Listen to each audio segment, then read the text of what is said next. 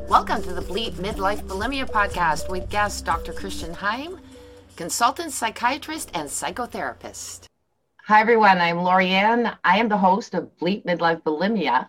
And today I'm very pleased to have Dr. Heim on my show. And he is a consultant psychiatrist and a psychotherapist.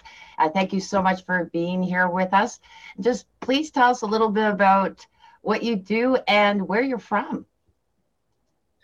Uh, Lorianne, it's a real treasure for me to be here tonight because uh, I'm beaming in from Australia, from a small place called the Sunshine Coast, which is on the east coast, just north of uh, Brisbane. And uh, yes, as it sounds, the sun does tend to shine here a lot. Uh, so, as he introduced, uh, I'm a consultant psychiatrist and uh, most of my work is uh, talking therapies. So, psychotherapy specifically in severe personal trauma. Uh, but before that, uh, I, I, was head of an eating disorders unit, uh, just an acting head for a short amount of time, but uh, I treasure that time. And before I became a doctor, I was a lecturer in music and a composer, a piano player, and uh, yeah, so I, so I have a few strings there to my piano. That's beautiful. I really do believe that music does help with the mindset. Personally, I've just really enjoyed it. I played flute for quite a few years, as we discussed. So, just tell us a little bit about your experience in that uh, with the eating disorders and being head of the unit. Okay, so uh, this was an inpatient uh, unit at a uh, at a large metropolitan hospital, and it was for acute cases, people who needed to be in hospital, uh, mainly because at that point in their lives, uh, their lives depended on that. And uh, as you know, eating disorders is one of those areas in psychiatry that uh, we could be doing a little better. Uh, we could understand a bit more. Uh, uh, but at the pointy end, so in other words, when somebody is in hospital and their life is at risk, then it's actually uh, the, just the right thing to do to take a medical approach because you're looking to keep people alive. You're looking to make sure that their potassium levels, their hydration levels, and all those things are actually intact. However, behind all of that, and uh, behind even their diagnosis, which we, we call an eating disorder, lies, of course, a person and a personal life journey. And uh, one of the things that, that I learned is that everybody's life journey is so very different. So it, when it comes to psychiatry, we actually don't treat people uh, that have the same diagnosis all the same uh, because you engage with them as people and you get to know their individual journeys. And so each uh, treatment is tailored to each person. So I know that you were saying they were primarily anorexics, which we're well aware of. Uh, in your time there, were there, and just because the show is about bulimia, but I was curious, did you come across bulimics as well? Did was there a difference in in attitude? I know that that's going to be hard because everybody is so different. But did you feel? Yes, but there is a, there is a difference. There, there is a there is a huge difference between somebody who primarily has a diagnosis of anorexia and uh, somebody who has a diagnosis of bulimia. In fact, it's rare that somebody with a diagnosis purely of bulimia will end up in a hospital because of a life threatening situation. That's, that's what happens with anorexia. Anorexia, as you know, is one of our uh, most devastating illnesses. In fact, it carries the highest mortality rate of anything in psychiatry, 25%, which is very worrying. And bulimia, thank goodness, doesn't carry that mortality rate. And people uh, suffering from uh, bulimia are, generally speaking, more integrated as people. Now, what I mean by that is they can be function in, uh, in uh, society. They can be teachers, they can be students, they can be psychiatrists, uh, they can be actors, they can be gymnasts, and there's a whole lot of other risk factors for bulimia, but you don't see by looking at a person that they have bulimia. And um, that's an advantage for the person because they don't have to walk around with their diagnosis, right? The disadvantage is that it often remains a secret for many, many years because, uh, well, because of the shame associated with it, uh, but because it does something different uh, for every person. Uh, every person who is suffering from bulimia will have a different attitude to how secretive they are about their bulimia. Absolutely. I have uh, an interesting, uh, some of my clients that we talk about, hard to let go of bulimia because it is something that they go to for comfort. And they even say that the high of the binge and even yes. the low, even they say even the tiredness and the low side of it is almost something that they look forward to too. It's almost a forced rest, I guess it would be type of thing. Yes. Would, yes. How would you perceive that? Uh, well, actually, uh, Lorianne, just the words that you were using uh, right there uh, give a clue to how important bulimia actually is in somebody's life. Okay. So you talked about it being a comfort. Okay. And then you talked about how it was a rest okay and there was even the sense that going through that cycle the uh, the binge cycle and then uh, a purge cycle and then a fatigue after it there's almost a sense of it being cathartic. Uh, so in in that bulimia serves a purpose. And uh, it's it's not as though somebody just walks down the street and one day bam they're struck down by bulimia right? Uh, it's it's not a random illness. It serves a purpose. And so one of the keys, I believe, to overcoming it is to is to become really honest and sort of say, okay, I have this. What good is it doing me? Because it's actually doing a lot of good. All right. Otherwise, you wouldn't have it. Okay. Uh, and it's not as though you can be honest with everybody that you meet as to what it's actually doing. But at the very least, I'd encourage people to be honest with themselves. And that's not always easy. And if you have a therapist, a psychologist, or a psychiatrist that you work with, to ensure that that is a confiding, trusting relationship, so you can be as honest as you can be with that person, because it's an amazing experience when you journey with somebody. Um, and, and I mean, as a person suffering from bulimia, you actually journey with your psychiatrist or psychologist to make discoveries and that becomes a vital experience. And when the experience of those discoveries and the hope of a future without bulimia becomes more pleasurable and more useful than the bulimia, that's when you start to say, maybe I could let go of this. Maybe I don't need this in my life. I just love that. That's wonderful. As you know, I was bulimic. I was for 30 years. Yeah. And yeah. Uh, I've recovered for 10 it's so yeah. enlightening to be without it. It's so wonderful. And you know for those who are struggling and are hoping to get out of it you know i do hope i love what you're saying too is find that purpose. Because i even went to a psychiatrist said exactly that. He says at this point in your life it's probably saving your life because you might yes. have gone to something else. And i looked at him and i went but i want to recover. I don't want you telling me that. Right? right but he was getting to that point that don't shame yourself this is and that's a big thing getting over the shame. Uh, and and as you were saying just quickly with my side of it i coach but i'm also a master certified handwriting analyst graphic therapist.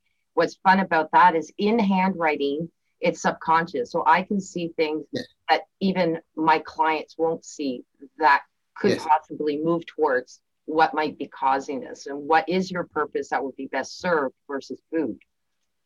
So yes yes now, I, just want to pick up on one point that you made there. You talked about the enlightenment of having recovered from bulimia and you've been living that enlightenment for 10 years okay? Now that that is wonderful because this becomes the carrot all right?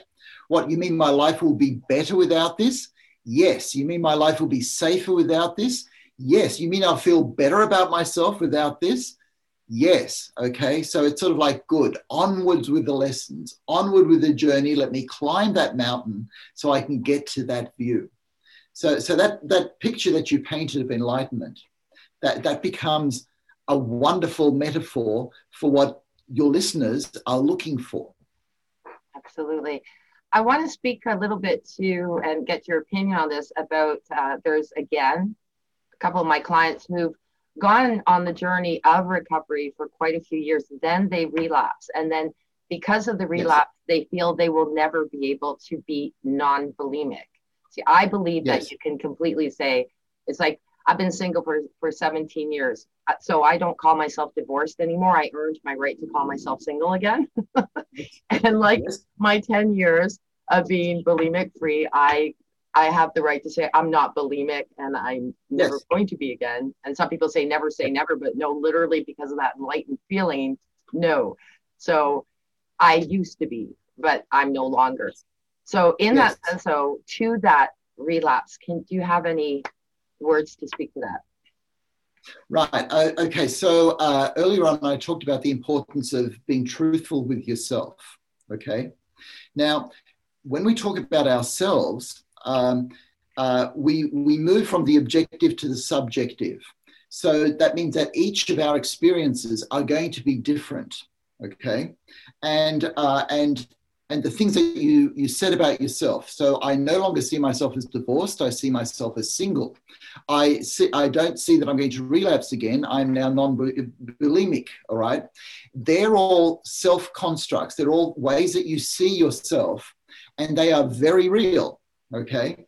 Now, the thing is that it's difficult to then say, well, everybody should feel this way.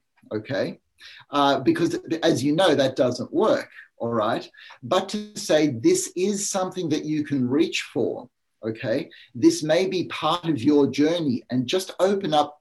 Uh, I often talk about opening up um, places in our mind for certain possibilities.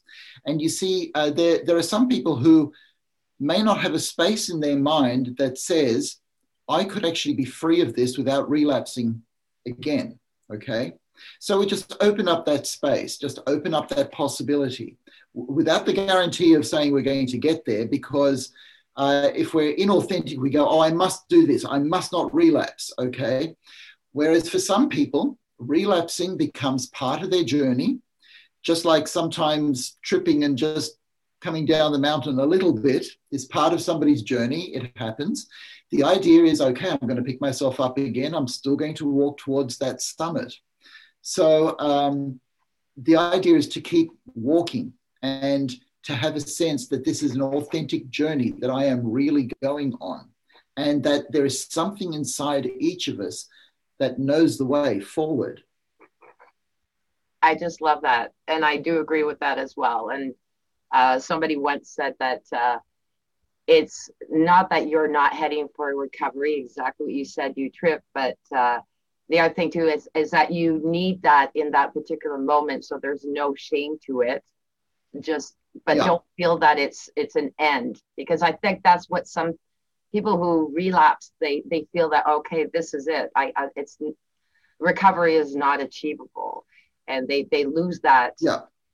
you know, that enthusiasm of yes i can get through it. So but you're right open up that window allow yourself those moments of of relapse. And it's yeah. not it doesn't it's not as as frightening anymore. And the, the restrictions and all of that that come with it uh, you know well it's it's all shoulds okay? And and it, it even gets to the stage where if somebody relapses and they feel shameful about that well in that moment they feel shameful about that okay but we open up a space in the mind to sort of say, okay, there will come a time when you don't feel shameful. Okay. And the shame will be part of your past, and we will keep seeing what your future has to offer. Uh, because it's, it's always that carrot. There is something better in the future. Uh, with, with, the, with that enlightenment that you were talking about, that there can be more pleasure to be without the bulimia than there is to be with the bulimia and let's face it, there, there's there's comfort and pleasure in bulimia, okay? And while it's still serving you, and that's that's normally to take energy away from something else that may be going on in your life, okay? So it now becomes a bit of a smokescreen.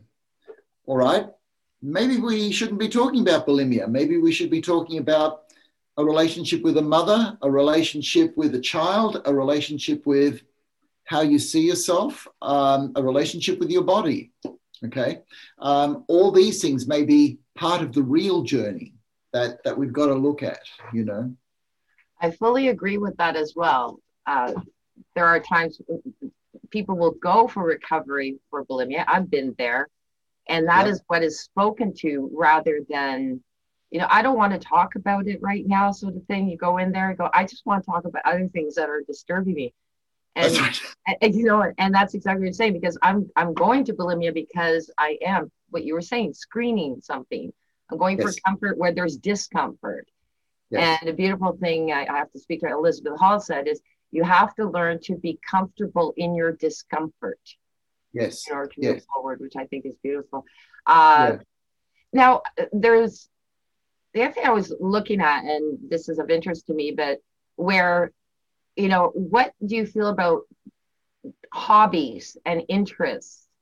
Where I find there are um, a few people, I won't say everything because I can't generalize on everything, but uh, when you don't have a hobby, an interest, or something that causes that really good feeling, I think it would be it's more difficult. Yeah. Can you speak to that? Yes, That's my opinion. Yeah, no, no, no, no. I, I understand what you're saying because uh, uh, just translating a bit of what you're saying to me, you're speaking of identification. All right, where do I find myself in my life? Okay, so uh, I, I play the piano, you play the flute. So part of your identity is caught up with the flute. Every time you see a flute, your, your eyes will light up because, because you have this history with this two foot piece of metal, okay? And it's a beautiful history. And so your, your whole self will light up. And that's what happens with me and a piano, all right? And so um, hobbies almost seems like a bit of a demeaning term for what these things actually mean to us. Because I know people who are avid readers and they don't just read books, they go on amazing journeys, okay? They experience amazing romances or they learn about amazing histories, okay? Uh, it's, a, it's a full experience. So, any hobby that we have, uh, uh, let's take something like playing cards, all right? There is something about holding cards, playing them, and calculating what you need to calculate that somebody really identifies with, and it speaks about who they actually are. And so, uh, part of the, the trick, in a sense, is to identify not as somebody who's suffering from bulimia, but as somebody who has uh, flute in their life, or books in their life, or card playing in their life, or has relationships with these people. And the more that your mind sees that your identity is caught up with these pursuits and it does actually reflect you, then bulimia doesn't have to reflect who you are as much. Then it becomes like a ripple in the pond that with time, that ripple will just get softer and softer and softer. And that one can fade away from your life. I love that. That is so true. I mean, for me too, along with my flute, was my writing. That was something, and and the feeling of completion was just wonderful. And then you can move on to the next one because that's something that you love to do. There's never a stop to it. You can continue doing it forever. So this is what's so beautiful about it. So. Yeah, that's right. And it's, it's amazing. In all of science, we cannot explain why some people love certain things and not others. Okay. So you've been attracted to the flute and to writing. And when people go, oh, why is that? Well, in a way, there's no answer. It's because I love it, or it might be because my grandmother played the flute, or it may be for some other reason. But ultimately, we love what we love, and we are who we are. And part of life is discovering that. And so that's that's a journey for people out of bulimia because the pleasure, the absolute pleasure in finding out something that's true in yourself becomes greater than a, uh, a binge eating pleasure. Okay. And, and, and we're talking about a lot of pleasure there, all right? Okay. The True. pleasure that we get from food, it's a lot of pleasure, all right? So uh, we're actually needing to talk about a lot more pleasure to say, you know what, I don't need that. I can actually move towards something else. And I know that takes a lot of time to do because there is something that's set in your mind when you have bulimia, and I know this too, is that number one, it's easy. So, Yes. you know, if you just want to be, you just do nothing, and that's the issue is to trying to change that mindset. But, you know, this will make me feel better. However, the thing is, and there's that but word I'm not supposed to use. The, uh, it, it's, it's hard to change that because it sits there in your mind and it plays on your mind until you go to that food Yes. which is Yes, really yes. annoying. You keep saying, I'm, I'm, I don't want to think about it. I don't want to think about it. But, and the more you say you don't want to think about it, the more it sits there and Yeah. just goes at Yeah. you. So, so I'm going to be um, going to go into the brain to explain this process, okay? Yeah. Because uh, one of the most influential chemicals uh, in our brain is dopamine, and dopamine uh, generates that feeling of pleasure, okay? Now we don't know how a chemical translates into the feeling of pleasure, but we just know that those two are correlated. And uh, so when when you're binging on food, you are releasing a lot of pleasure in your brain, okay? And your brain loves dopamine. So we have to find um, something else that has more pleasure than that. Now, that's going to be very difficult, all right? But there are a few things that have not only more pleasure, but stimulate a whole lot of other brain chemicals. And I'm talking specifically about oxytocin, right? which is the wonderful brain chemical that mediates our feelings of love and trust. Okay. When you actually get down to trust somebody, that is one of the most wonderful feelings on earth. When, when uh, you and a therapist work on something and you reach, aha, we, we've got something here. Okay. That was a significant session. That is one of those those beautiful experiences in life. And likewise, when you have a beautiful love experience, okay, that all of life feels blissful. And that is all thanks to oxytocin.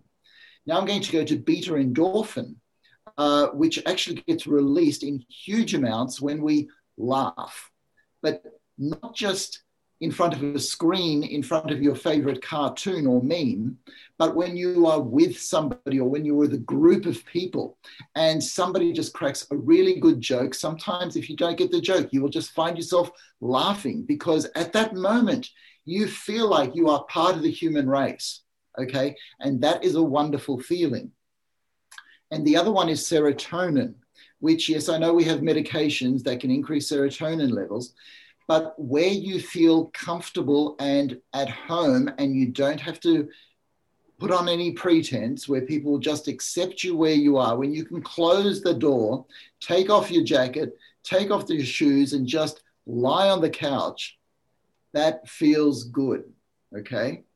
So, to overcome the pleasure, the dopamine pleasure of a bulimia binge, okay, we want experiences that have oxytocin because you see, you can't trust a whole packet of cookies. They don't trust you back, all right? Or you can't laugh with a packet of cookies. You'll be la- laughing by yourself, okay? Or you don't have to be pretentious with a packet of cookies. They don't care if you feel comfortable at home or not. So once we're able to have those brain chemicals fed specifically by other people through good relationships, then that becomes the time when your brain goes, you know what? Rather than having a bulimic binge, I'm going to give a call to my sister because she really understands what I'm going through right now. And I want that feeling of understanding again. That's So that becomes part of the journey as well. that's really interesting that you say that because my story is that where my journey of recovery came was when my sister heard me having a because I was living with her for a little while. This is a long Yep. story about there was after I lost everything, she brought me in. Yeah. And uh, she said to me, she goes, I heard you and I worry because I love you. And she goes, just know I'm here. Yeah. And I remember at one of those points that you were just saying is that when I was in, you know, I, I called her up and I said, I feel like binging and purging. She goes, That's okay. If yep. you need to, that's okay. And, I'm, and and I would say this, that was like reverse psychology. I go, no, it's not okay. Oh, I'm not going to do it. it's like, I was like, how can you tell me it's okay? But it was the most wonderful thing she could say. And yeah. that's where the other thing I would say with my clients, you know, even if you want to call me and tell me about your binge, tell me about what went on, were you feel anything, weren't you feel anything? Sometimes you don't even know why you're binging. So just to talk. Yeah. Yeah. Yeah. Yeah so so in that moment your sister was being a really good friend to you okay? Yeah. and, and, look we live in an age where we're all connected to screens okay which means we've got less time to make eye contact with each other as people. So if if you have a good friend if you have somebody who's being a good friend to you treasure that and take the time to make sure that you can talk to that person when you feel like having a binge you know? Yeah and it doesn't necessarily mean it's going to stop it but no. at least you know the person's there to speak to about it and they're willing to listen. Because that's a difficult yeah. thing for a lot of people close to people with eating disorders is to have to listen to it because it, it's hard because you love the person and you don't want to hear hey i'm hurting myself again or because in a sense we don't like to think of it but it is hurtful to your body and yes it is. It is. So, yeah so uh yeah very interesting um Speaking of cards, though, this is very strange because when you start to bring it up, very, very odd. I had a dream last night that I said right. to somebody, I'm really bored and I'm really missing playing cards. And then so you brought that up. I'm going, what? I haven't played cards in years. I don't know why I had that dream. But here we go. It's brought up in this conversation. well, you know, it's, it's interesting because I'm wondering why did I bring that up? Okay. And so and so I went back to a childhood memory when our neighbors used to invite all the kids over for Saturday nights to play gin rummy until 10 or 11 o'clock at night. And it was just beautiful. It was just fun. And at that time, you just felt that you were part of the human race. Yeah. You're part of the human family. And, and that's that feeling of feeling comfortable with each other. It's true. Yeah, and your mind goes it doesn't even focus on anything but that. The other game I love is Scrabble. I really love Scrabble. Oh yeah, I love words. oh yeah, I play that with my best friend a lot.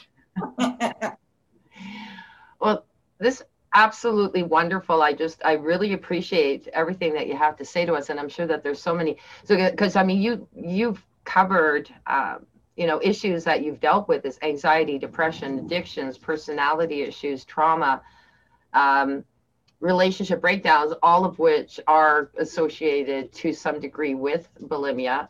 Uh, and even the suicide side of it, I know that there have been, but like one of my um, psychiatrists said, you know, you might you might have been suicidal had you not had your bulimia and he's not saying that i would have but he said it might have saved me from yeah, that yeah, yeah, yeah. so yes that's right so these are yes. all yeah main components that how you that you work with, this, which is fantastic. Do you still do music? I want to find out. Are you still playing the piano and? I, yes, yes, I do. I do. I, I occasionally give give concerts, and uh, we we have a a pod show where I play something every week related to a um, topic that we're talking about. So so let's say we recently did um, how to be a good friend.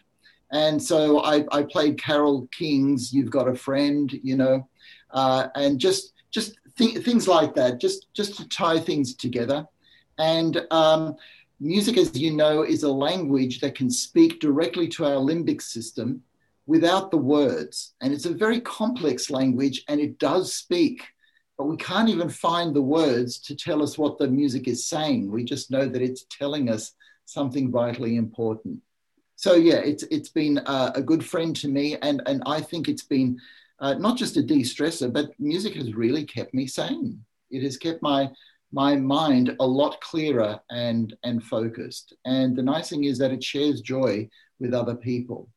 Uh, so I would encourage anybody who's looking to move past bulimia to find something that they love like that that takes up time and can bring more pleasure than a binge can absolutely. And I will just speak quickly to music. I was very careful about the music I listened to because I know that the hard rock used to get my mind in a bad place. I mean, I know there's people are going to sit there, what? How could you not like that? Uh, I always, and I, I like cheerful, upbeat music. It can change yeah. me like that. And if you can play me a sad love song and I'll cry on a dime, like it, so I, I make sure that depending on, you know, my state of mind, right, is what I have to make sure that I stick to the music. Are you playing piano now? I am. oh. That's lovely. You said about sad love songs. This yeah. is a song by Minnie Riperton, okay, called "Loving You," and it's it's a beautiful song, but it's very sad as well. You know. Uh, this is again wonderful. Can you please tell my listeners where they can find you, where they can you I believe you said you have a podcast as well? Uh, yeah, yeah. Thank you for that, Lorianne. Uh, we, we have a, uh, a podcast. We have a YouTube channel. Uh, so Dr. Christian Heim. If you type that into YouTube, you'll you'll you'll get our YouTube channel. Um, my partner puts up uh, Instagram quotes uh, almost every day. Uh, we're also on LinkedIn, uh, and at the moment we're doing a podcast that's uh, called uh, Late Night Love, because I, we've just released a book that I've written called The Seven Love Types. Uh, how to navigate love in a fractured world because uh, love is losing its meaning in today's world. So uh, it's actually an overview of the science and the ancient Greek wisdom of what love actually is, as well as how to share it with your family, friends, love partner, and others. So they're the platforms that we're on at the moment. Perfect. And I will just quickly ask you so, for when your book is available on Amazon? Yes, it is. Yes, okay. it is. It's an ebook and it's also coming out as an audio book. That should be ready in a couple of weeks. Yeah. Excellent. And for Instagram, what would be, it would be at?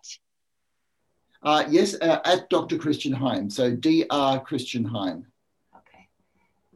Excellent. And can you just, I'm going to spell it. So Christian, it's D R C H R I S T I A N. Correct, yes. I am for our listeners. If you have a pen, write that down. That's right. Right. Thank you very much for that, Lorianne. Oh, my pleasure. And I really thank you for your time here. And it's been wonderful meeting you. And definitely, I'd love to have you on again. Uh, so Look, we'll definitely keep in touch. Yes, please keep in touch. I'd, I'd love to be on again. And uh, what you're doing is wonderful because you are giving so many listeners hope. You're giving people different pathways that they may choose on their climb up out of bulimia because you've done it. And that is wonderful. Thank you so much. You have a wonderful day. Take care. Thank you for listening to this episode. Be sure to visit me at bleepbulimia.com.